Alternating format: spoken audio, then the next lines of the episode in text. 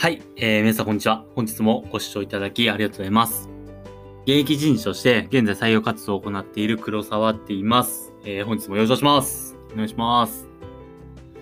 いやー、ついに喋る時が来ましたか。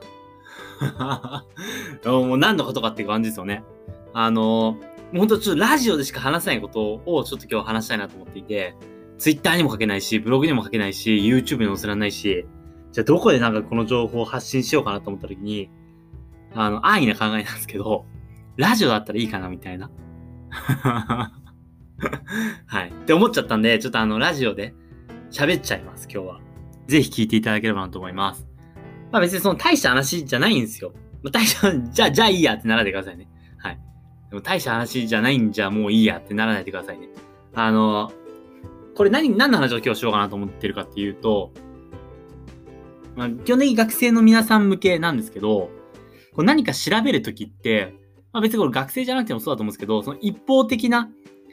その一個の角度でしか物事を見てないなっていう話をしたくて、まあ、本当に何でもいいんですよ。就活生以外の話をすると、例えばグルナビとかマイナビ、あ、じじグル、グルナビ？グルナビとかホットペッパーとか、なんか見るじゃないですか、そういう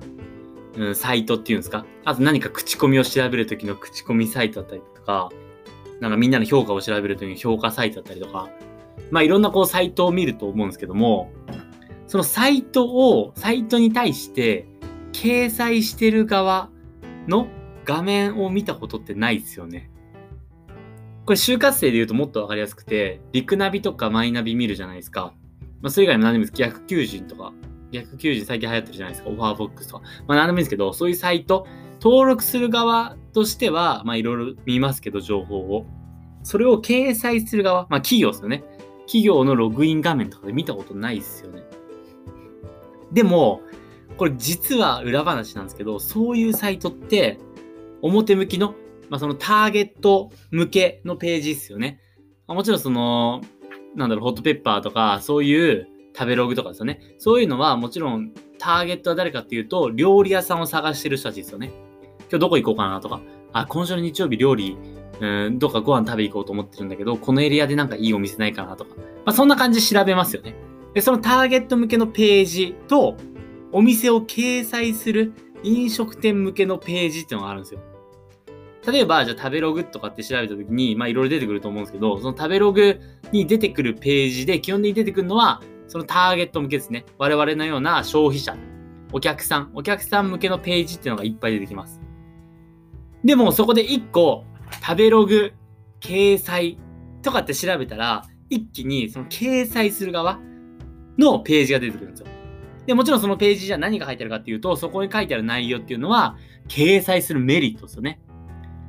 うちの食べログに掲載すると、こんなメリットがあって、こんな特徴があって、みたいな。で、お客様からこういう風に見れますよとか、こういう風にアピールできますよとかって書いてあるんですよ。でもこんなん誰も見てないんですよ、実は。で、これ就活でもほんと一緒で。ね、例えば、リクナビ、マイナビとか、キャリタスとか、逆求人とか、まあいろいろあるんですけども、ね、オファーボックスみたいなやつとか。